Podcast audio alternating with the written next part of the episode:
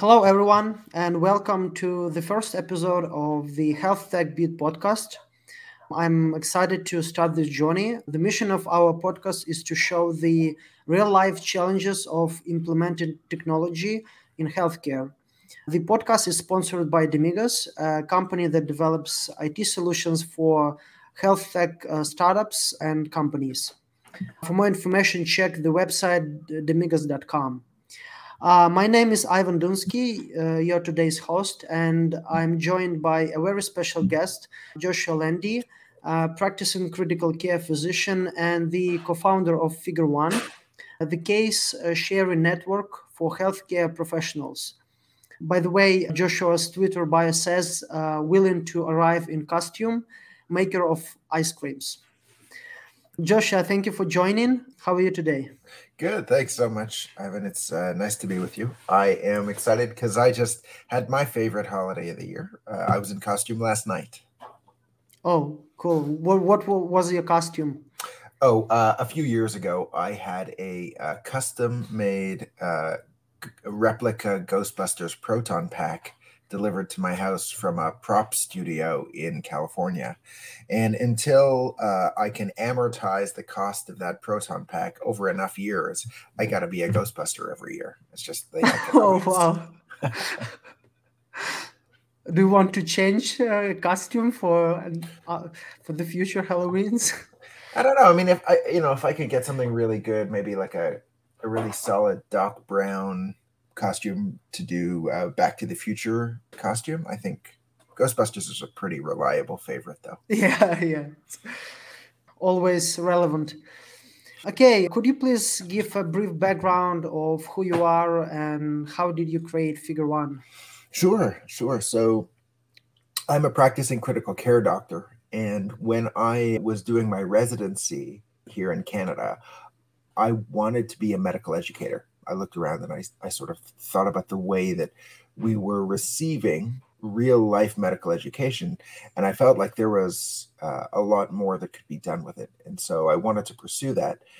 The residency program that I was in didn't have anyone who could supervise or help me do that better. They were very straightforward about that. And so I, I just sort of figured I would just start practicing and figure it out later. So mm-hmm. actually, it was that first year I was invited to be a visiting scholar at Stanford University, working with the Department of Anesthesia there, where they were doing a lot of innovative things for medical education. And we did some research, and basically, we asked the question how did young physicians use their smartphones for medical education? And what we learned was they did a lot of different behaviors but when you ask people, like, what are you actually doing with your phone? They describe the same thing over and over again. They were taking pictures of things that they were seeing and they were sending them to their teammates or their teachers to ask questions or discuss the management of a patient. So, mm-hmm. this behavior of like seeing people, seeing cases on your phone from people you knew was sort of like a behavior that was showing up as smartphones were becoming more and more um, ubiquitous in healthcare. This is in 2012. So, mm-hmm. you know, the iPhone had been out for five years or something like that, right? Like they were still the iPhone 3, I think. You know, cameras weren't that great. It was right at the birth of Instagram. So we were at the beginning and said, this is going to be important for the way that physicians learn, especially the people who are like just entering mm-hmm. medical school now. And I learned uh, that we weren't wrong. Uh, we went to I went to conferences and I spoke about this idea. And anytime I raised my hand to ask physicians in the audience, "Hey, you guys use your phones at work? And do you have pictures on your phones of patient cases?" Every single person put their hand up to say yes. So uh, you know that type of signal isn't the sort of thing you ignore if you have an idea and you already think you're right, which I definitely did. So I, I, finished my term at Stanford. I came back to Toronto and I was having drinks with two colleagues and we started chatting and uh, we talked about this idea. And one of them said, I think I could raise money for that as a business if you wanted mm-hmm. to start the business. And the other one said, I think I could build that as an app if you wanted to start this company. And I said, Well, I do. So do you guys want to do those things? And they were like, yeah. So we got together like a week later uh, to like hash out the details about like who would do what job and what sort of thing we were going to make. We That was in 2013. that was the fall of 2012 and then we Uh-huh. basically like built a really basic version to see if we could actually make the ends connect like literally the most minimum viable product you have ever seen. And showed it to a few friends and a few members of our family and people said yeah that's the sort of thing that could work. So january 2013 we like got together start made the company official. We hired somebody who would help us do our communications and one developer and we started making the app And mm-hmm. where are you at right now? so we've come a long way since january Yeah. 2013 right? Like it's going to be eight years in mm-hmm. january. And the first we launched the app that that spring right? It was ready for the app store after all the legal work was done. We actually had a bet in our company between the ceo and our communications person about how many people would end up joining the app. And it did pretty well the first week and the second week was just crazy like we had 10,000 users uh, inside the first month Wow. yeah no it was it was Wow. really great i mean i think at the time it was pretty innovative to put like that kind of content How did you phone. promote to get that growth? we called around to a few media outlets and we said we're doing this we're putting medical Okay. cases on a phone for doctors to connect with each other and and share medical knowledge and they said Mhm. that's a good story i mean i don't think it's that great a story if you published it today but it was a pretty mm-hmm. good story eight years ago. And uh, it, it made the front page of our national newspaper and then it jumped to the internet and it was on the front page of, of the website Digg for a while. Uh, that was popular mm-hmm. then. And then it was on the front page of mashable and maybe engadget and a few other like technology news pieces. And it like started getting people's attention. That's impressive. Yeah, that's really impressive. Yeah, uh, the pitch is pretty simple, right? We, we want to be able to create an opportunity for doctors to learn from other doctors, to share cases about things that you find Mhm. challenging, interesting, difficult. Whatever makes you take a picture of a case, that's what should put it on your phone. And, you know, erasing those boundaries between like the silo of healthcare, really, this opened the, the field wide up. And uh, being a physician, can you create a segment of people uh, who you trust? Because I think that not necessarily you trust to all opinions, right? That's important to get opinions that are valuable for a specific uh, physician. So how they can handle that in Figure One? Yeah, there's a lot of different ways. I mean, the number one thing that we did was we created a, uh, a worldwide verification platform Mhm. where in nearly every country in the world, we can take a, a user who signs up and we can find their medical license and we can verify that that person is Okay. who they say they are and they Mhm. are a licensed practicing medical professional. So Mhm. today you can't even access Figure One unless you have uh, a license to to practice healthcare, right? So if you're a nurse or a doctor, physiotherapist, pharmacist, Mhm. resident, med student, whatever. Technically, med students don't have licenses, but we can verify that you're a, a student at that school. So, Mhm. You know, that's how we created this sort of trustworthy platform is just putting a gate up and saying, this is a network that is for healthcare professionals. It's the cases might be interesting to look at, but they're not there to look at. They're there because people need our help. And sometimes we need other people's help. Mhm. Right. And uh, are you focusing on the uh, North America market currently? Yeah, I think we, we probably are. And that's mostly a business decision. I mean, we've Mhm. got 3 million users around the world, and only a 3rd of those are in North America, which Mhm. means most of our users are not in North America. There's a clear line of how we know how to do business in North America. And so that's why that's the focus of our company. But it has nothing to do with the greater mission of connecting the global knowledge of healthcare. You can still join, you can still use the app, but our business efforts, which means the way that we make money at the company, that part is focused on North America because that's where we can do the Mhm. business that we know Yeah. how to do. Yeah, got it. Cool. Yeah. And in the questionnaire that you submitted, you mentioned that Figure One accidentally discovered uh, its uh, business model, and that wasn't recommended as a strategy in, in in the beginning. So, could you please tell us more about that? Yeah, sure, sure. So, uh, you know, we had created an app where you can scroll pictures of medical cases and look at the captions that describe the case. Mm. That is in line with the name figure one, right? Figure one is named what it is because when you look at medical textbooks or you look at medical pieces of literature, publications, the first picture is labeled figure one. And right mm-hmm. underneath is a caption that describes what that picture is doing in that article or in right. that chapter, right? So we use that same idea and basically we built a, a, brand around showing you a picture and telling you what it's for or telling you what it's about. Mm-hmm. And that is a very powerful engagement tool, right? That's why every social media network is basically built on the mm-hmm. same principle. Uh, we didn't invent that part, but we did realize that the same way that physicians learn about cases and you learn how to manage or treat or diagnose a case by looking at it, you can do the same thing with information that you need for other reasons in medicine. So, building a business plan for, say, like a pharmaceutical company to show people cases of a disease that we then know how to treat with the treatment mm-hmm. that the company makes. That was the first version of the business that went in figure one. We have case based learning. Clinicians learn best when they see cases. If you can take your banner ad, tear it up, throw it in the garbage, and turn it in, and, and then take the information you want people to learn and just show them a case, then they actually learn it because it's in the format that they already understand how to use. And so we just said, let's try this. And it turned out that these types of native pieces of content were a lot more engaging than the standard pharmaceutical tactics on the internet. Mm. And once we discovered that, we just went back to the people who wanted our business and we said, Hey, do you know that this works better than the stuff you're already paying for? Mm-hmm. And then they say, Yeah, sure, here's more money. And we said, Thanks.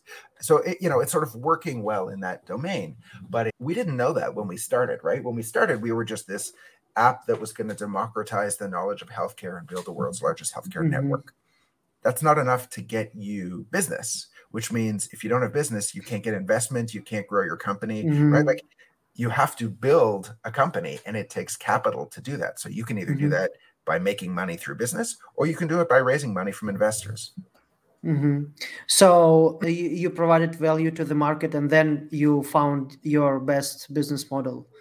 Yeah, I mean, the question you will ask yourself in any company is did we choose the right business model? In some places, mm-hmm. that's obvious, right? Like if you sell tools, well, the only way to do business is to sell those tools, right? I guess you could sell them as a you know monthly subscription or you could sell them as a rent to own or you could sell them directly i guess but for a network of healthcare professionals, we could have turned it into a medical school. We could have turned, you know, opened a patient portal and said patients can send us your cases. Mm-hmm. We'll process your insurance or something. There's probably a dozen more ideas that could have gone, but you do what you know. And um, our team knew how to sell uh, custom built education to some biopharmaceutical companies. Some, you know, uh, like we did a deal with the Department of Defense and we did a, a few deals with some mm-hmm. non governmental organizations, but it's basically people who need the attention of physicians. So, uh, are you focusing on the B2B uh, market right now um, from the business uh, model standpoint?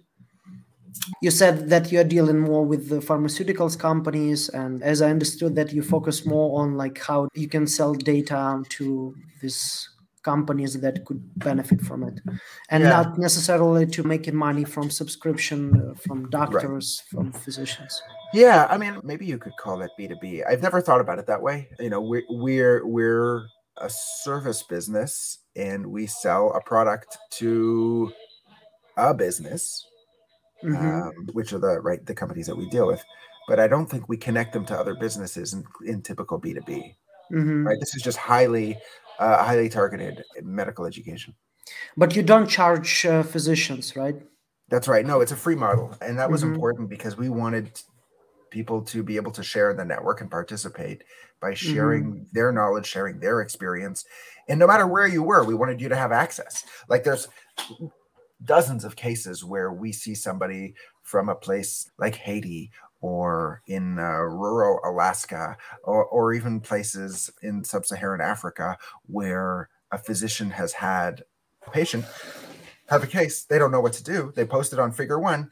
You get 10,000 responses mm-hmm. uh, and you figure out what the right ones are, right? Like it's not a question and answer service like Stack Overflow, right? So people who uh, are expecting that there's going to be one right answer, those people haven't practiced medicine before. There's no such thing. Yeah, yeah, but it, it can provide you a diversity of different opinions, and then being a physician, you can decide what is the best path to go. That's right. Yeah. I mean, just yeah. like any other tool that a physician uses, it's your responsibility to decide which things you're going to apply to your patients and which things you're not. It's all about that clinical judgment that you have at the bedside. You might have dozens of places to go to look for an answer. But in the end, coming up with the plan of what you're going to do that you think is going to help your patient, that's your job. Yeah, of course. And let's talk about technology in healthcare. So, working as a physician and being an, entrepreneur, like what real life challenges of implementing technology in healthcare did you experience and observe? Uh, well, if you do two busy jobs at the same time, then you have to make sure that you get enough sleep. That was definitely one of the hardest parts for me because working as an intensive care doctor, sometimes I would have a very long night, finish my shift mm-hmm. in the morning, and then go to the figure one office mm-hmm. and you know uh, take calls, do business, try to write some emails. That can be a challenge for sure. Yeah, but my question was particularly about technology in healthcare. Yes. So, being a physician or like working and, and seeing cases working in figure one what are like main technology challenges did you observe well i think the technology challenges we face were not necessarily like technical ones like mm-hmm. how do mm-hmm. you build a verification network i mean that was a challenge but it wasn't with a little bit of research you can find out immediately that it's doable mm-hmm. the biggest risk was how do you get physicians to take up new technologies and uh-huh. this is I think, the most challenging thing for any new health technology company. I work part time as an advisor to startups, and the startups that I meet are often building things and they have no idea how they're going to get them into doctors' hands because it's, you know, for the amount of uh, a population, there's less than 1% of the, that population that are physicians right so it's not as if you can just go on facebook and tell everybody about it and everyone's going to just talk about it and buy your product. You got to get into this network of professionals who are generally very busy and not spending a lot of time on social mm-hmm. media. You have to convince them that it's a good use of their time or money or both. And they know that there's lots of people trying to get part of their time or part of their money or both. So you've got a very cautious population both by nature because the role of a physician is a cautious one but also uh, just people being wary of so many things trying to advertise to them. And you have to be able to demonstrate that there's value with your product. You have to be able to do that really quickly and you have to mm-hmm. have people make essentially an impulse decision that they want to download your app when they see whatever it is that you're showing them. So building those relationships with uh, a busy professional population was probably one of the most challenging things that we've done. And it's still a challenge today. Like we're not by any means like done that job. And I think there's hundreds of companies working on how to do this better. It's the marketing challenge that goes along with the industry, but there isn't an industry that doesn't have those types of challenges. But specifically for figure one, you don't have that problem, right? As I understood, you have pretty good traction among physicians and you don't need to convince them to use the product. well, the, the best part is that whenever I talk to folks who are physicians about this type of product, I'll describe it and I'll say it's a network that lets you upload cases mm-hmm. and you can do it from your phone and you can share them with other people and you can answer folks' questions or they can answer yours. And everyone says one of two things. They either they either say that's a great idea or they say, "Oh, I thought of that too." yeah, that's a good sign. yeah, yeah. It feels like we're in the right zone for that. Especially they're not paying, so that's also a good incentive to use it. Yeah. So yeah, yeah. Having a free app that definitely helps. I mean, it's all about creating the kind of behavioral economics you want from your target population. Do you want people to stop at the front door and look around, or do you want people to walk in and look around? Right? If you have a paid app, well, you have to convince somebody to give you what, $2, 5? dollars mm hmm Um, and why, right? So that's the question: why why they need to do that to spend their money and time. So for those startups um, that are trying to build um, an app for healthcare for physicians, like what advice can you give to them? Like how they can market their product, how they can convince those busy professionals to try it? I think the hardest thing is to prevent yourself from being convinced that your idea is already a good one when you start. And I don't mean this to be rude or mean, but most of the ideas that I hear from young entrepreneurs for healthcare are not good. They're not good ideas because they haven't been criticized by somebody who works in healthcare. You know, mm-hmm. somebody has an uncle who's a pharmacist or, you know, an aunt who's a surgeon, and they'll say, oh, well, you know, I think this is a really important problem and I'll say, How many doctors did you talk to? And they'll say, mm-hmm. Just one. And he'll say, That's not enough. Think of how many of these you have to sell. And I, by the way, this is true for like every field of startup, not just medical tech, but it's especially mm-hmm. true in medical tech. Like, go out, vet your idea, tell, get somebody to criticize it so that you understand where the holes are. You didn't come up with the perfect idea the first time round, I promise. So, you know, like poke your own holes. Go get somebody else to poke holes in it. Figure out w- where the biggest benefit is, and then whittle down your idea until it's just the thing that makes people feel delight. And when you have that, now you can start building a business because you have demand. One of the smartest uh, and most successful investors I've ever met once said that his name is Bill Gurley, by the way. He's a phenomenal business coach but he's also an investor who's been very successful in, in the United States with his company Benchmark, Benchmark. Capital. They're one of the best performing VCs of all time. He, he once wrote that what you need to accumulate is demand, not supply. And most people think about only supply, right? This is how we're going to get a huge pile of these things that we're going to sell to doctors. Like, mm-hmm. okay, that's great, but I would much rather have a lineup of doctors waiting to buy something I don't have rather than have something that I have to go out and get people to buy. Yeah, yeah, of course. And that's interesting. You mentioned that is especially relevant for healthcare. So why do you think so? Why do you think it's it's different in some way from other industries? Well, so the differences that I'm referring to are the ones mm-hmm. where everything in healthcare takes longer, everything in healthcare uh, is more expensive, and everything in healthcare is more cautious, which means mm-hmm. your sales cycles are longer, which means the time that you spend between the moment that you have your idea and you make you sell your first deal, that's much longer than you think it's going to be. Which is just a business risk, right? Like you need to have enough capital to support your company through those research and development cycles, uh, which can be years long. And if your sales cycle is 18 months or two years on top of that, you are expecting to spend four years before you make your first sale, which is why vetting your idea and knowing that that thing's going to sell when you walk into somebody's office, every bit of that extra confidence can help you succeed. You need to be sure. before... I mean, if you're wrong, it's so much more time and so much more money than other industries, right? Yeah. Like in a consumer brand, like you can put stuff up on your website and and you could sell hundreds of them before you even make anything just by putting a website up and seeing if people will buy it. Put an ad on Instagram, see if people buy stuff that you haven't made yet. See if they'll sign up for an app that you have designs for, but not software for. That's easy. But you can't do that for healthcare because you can't sell people things that don't exist because they're going to want to see them because they're going to be put, you know, on or inside people's bodies. Right? Every doctor is going to want to know how does it work? How many pieces are there? Does it break if I push on it? Does it break if I pull on it? Like they're going to want to feel all these mm-hmm. small bits out themselves for a social network like ours, right? You wouldn't believe the number of people who ask us about how we protect patient privacy, even though it's like, right, it's the first thing we talk about when you sign up for the app. Mm-hmm. Um, but it, you know, it doesn't prevent folks from feeling like they need to protect their patients, which is, I, I think, the right way to feel. It takes a long time to start a business. I assume that uh, they even don't need to share patients' names, right? using the app. Sure. Still, they ask these questions. Yeah, that's, that's yeah. I mean, privacy regulations were something uh, that we yeah. learned about around the world. You know, Figure One's available in something like 192 countries.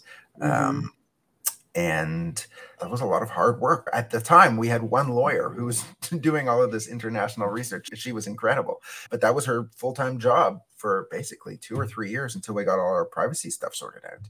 Figure out what are the rules? What can you release? What can you say? What can't you say? What do we have to prevent people from releasing on the app? Because we made a promise to our users which is we're not going to store any personal health information. Anything private doesn't come on figure one. That way we you know if there's ever a data breach there hasn't been one but even if there was we wouldn't worry because everyone's information is totally protected. You're not going to see any data breach that contains private health information where is the most strict regulations the, that you observed? Yeah, so we've seen around the world there's some very interesting ones. The, the, strictest countries are, believe it or not, Saudi Arabia for reasons you uh, probably wouldn't think of, and South Korea. Of course. I mean, it's just a regulation bit. Like we had to write a special consent form for people to use in Korea. And in Saudi Arabia, there's a lot of layers around which family members are permitted and aren't permitted to give consent for images and things like that. And so your family or your own autonomy is connected to that of your family. And so there's just a lot more regulation around that. Yeah, cool. Yeah. And uh, if you could share, what uh, problems are you experiencing now in your company and that you're trying to tackle and, and overcome? Uh, one, one of the things that we've always been working on, and this continues to be true, is we want to make sure that our app is servicing many different layers of professional. So we need to be able to mm-hmm. create content for med students and residents and fellows and grad mm-hmm. freshly graduated doctors and also mid-career physicians right? And that's our market. But you remember, those are that's what four or five different markets because med students need different attention than an established mid-career physician whose needs and interests are very different. But there's also every different specialty, right? So mm-hmm. I've called it the general audience problem in medicine because you want to be able to create content that is one size fits all but that doesn't work because yeah, sure. Right. And so it's not just according to your level of education but also according to your specialty right? I mean there's no such thing as general medicine. There's primary practice but that doesn't mean that you see just as many you know complex bone problems as an orthopedic surgeon. Mm-hmm. um, and the orthopedic surgeon needs would want to see different stuff than the plastic surgeon and they would want to see different stuff than the critical care doctor. And a lot of these cases don't really overlap so, you know, really, it's not coming up with one really good stream of content. You need to come up with, you know, two or three dozen. Yeah, and it is very diverse. Yeah, understandable. Yeah. It's a small number of people, but a wide variety of interests. Yeah, and cases, of course. What is your current primary focus in your work? My focus personally has always been on the medical aspect. So making sure mm-hmm. that the content w- seems like it would be interesting to physicians, making sure that the information we put out there is correct and trustworthy right this is this is part of the figure one brand is making sure that we have something trustworthy that people are going to find interesting but also not second guess the way that the medical industry solves that generally is by putting references in documents. And we do that whenever possible. But the truth is, if you're making content for people to consume in less than five minutes, and it has to cover complex topics like mm-hmm. um, what kind of vaccination regimen do you do for patients with organ transplants? It requires a lot of background knowledge. And It also requires potentially a lot of reading or a lot of references. So being able to do that in a short period of time has been a needle that we've worked hard to thread carefully over and over again. Wow, I'm curious. Do you vet all the answers manually, or is it any like automatic system that can help you to do that? Because I assume there is much, much data on the platform, and how do you verify that? Um, mostly, we let users help each other out in understanding what's correct and what's not. And mm-hmm. so if someone says, What's the best antibiotic for this type of infection? And they'll post a picture of an infection. We're not there to make sure that every person who shows up with their own opinion is correct. We're there to make sure that if you say something and someone asks you for a source to cite a reference, mm-hmm. we want to hold you to that. So if someone says, Where did you read that? you, you can't just leave it blank and you can't say Facebook. You gotta you gotta give us the answer of where you saw it, right? So in a sense, it helps us manage and reduce the amount of misinformation on the platform. But the truth is that users will police themselves in, in almost every situation. One person who's more uh, experienced than another might say, you know, I used to think this and then I learned about this, and other people will corroborate with you know tens of thousands of people who can comment or interact with a case, the answers that you might consider correct, they sort of rise to the top, just like on any platform, right? Mm, sort of see the content. It, it just emerges mm. from the way that people interact. Everyone's there for the same reason.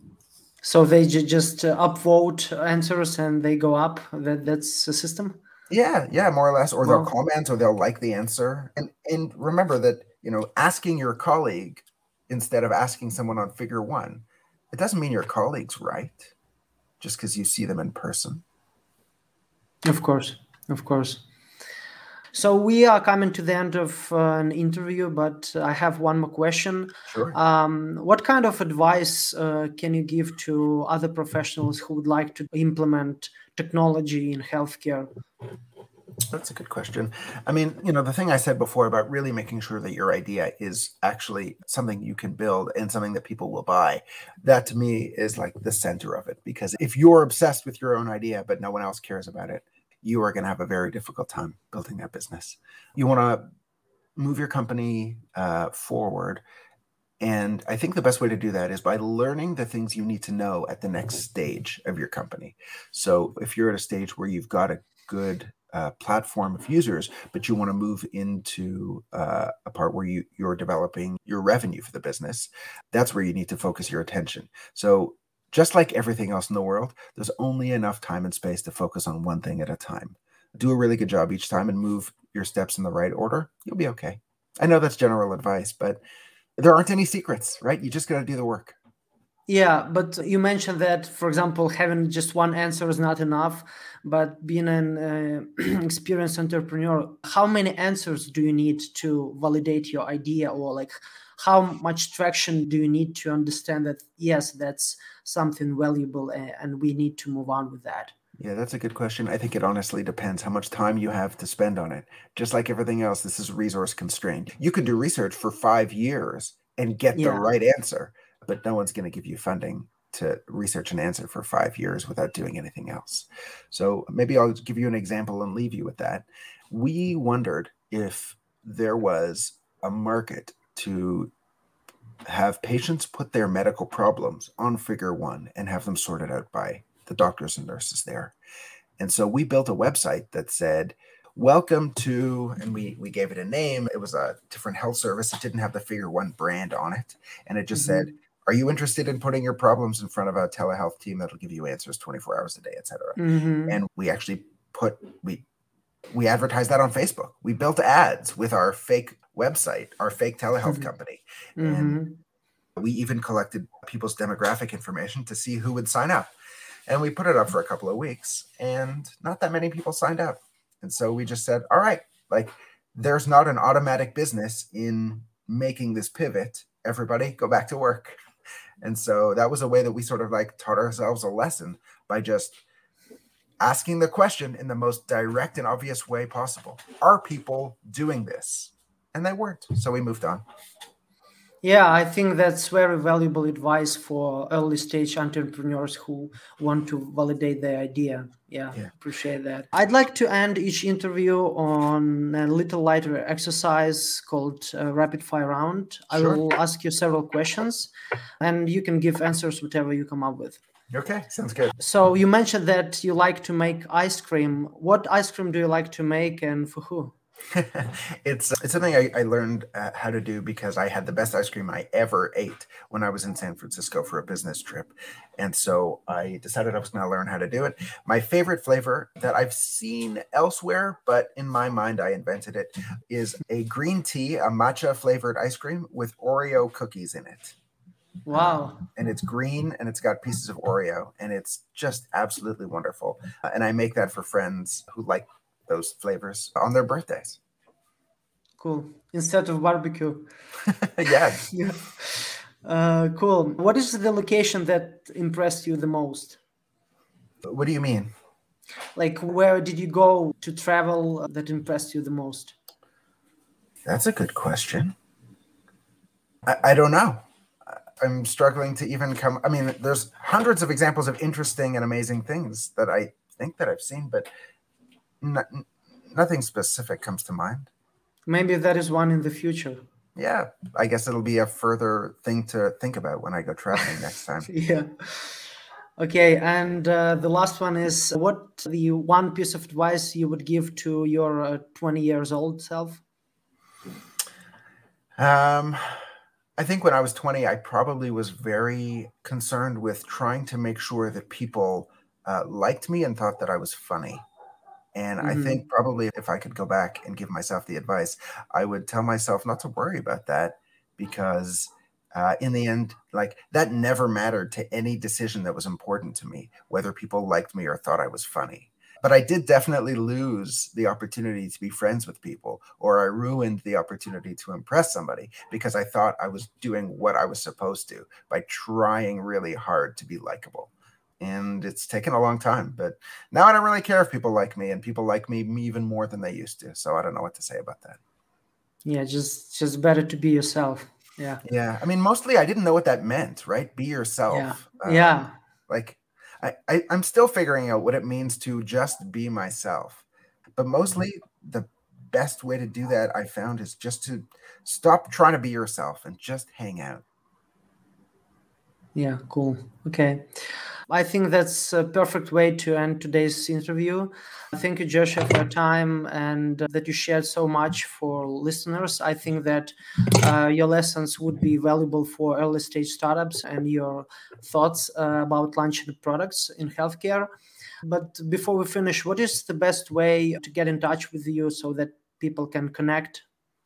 Sure, they want people, to yeah, sure. So if you want to connect with me, you can connect with me on LinkedIn or you can connect with me on Twitter.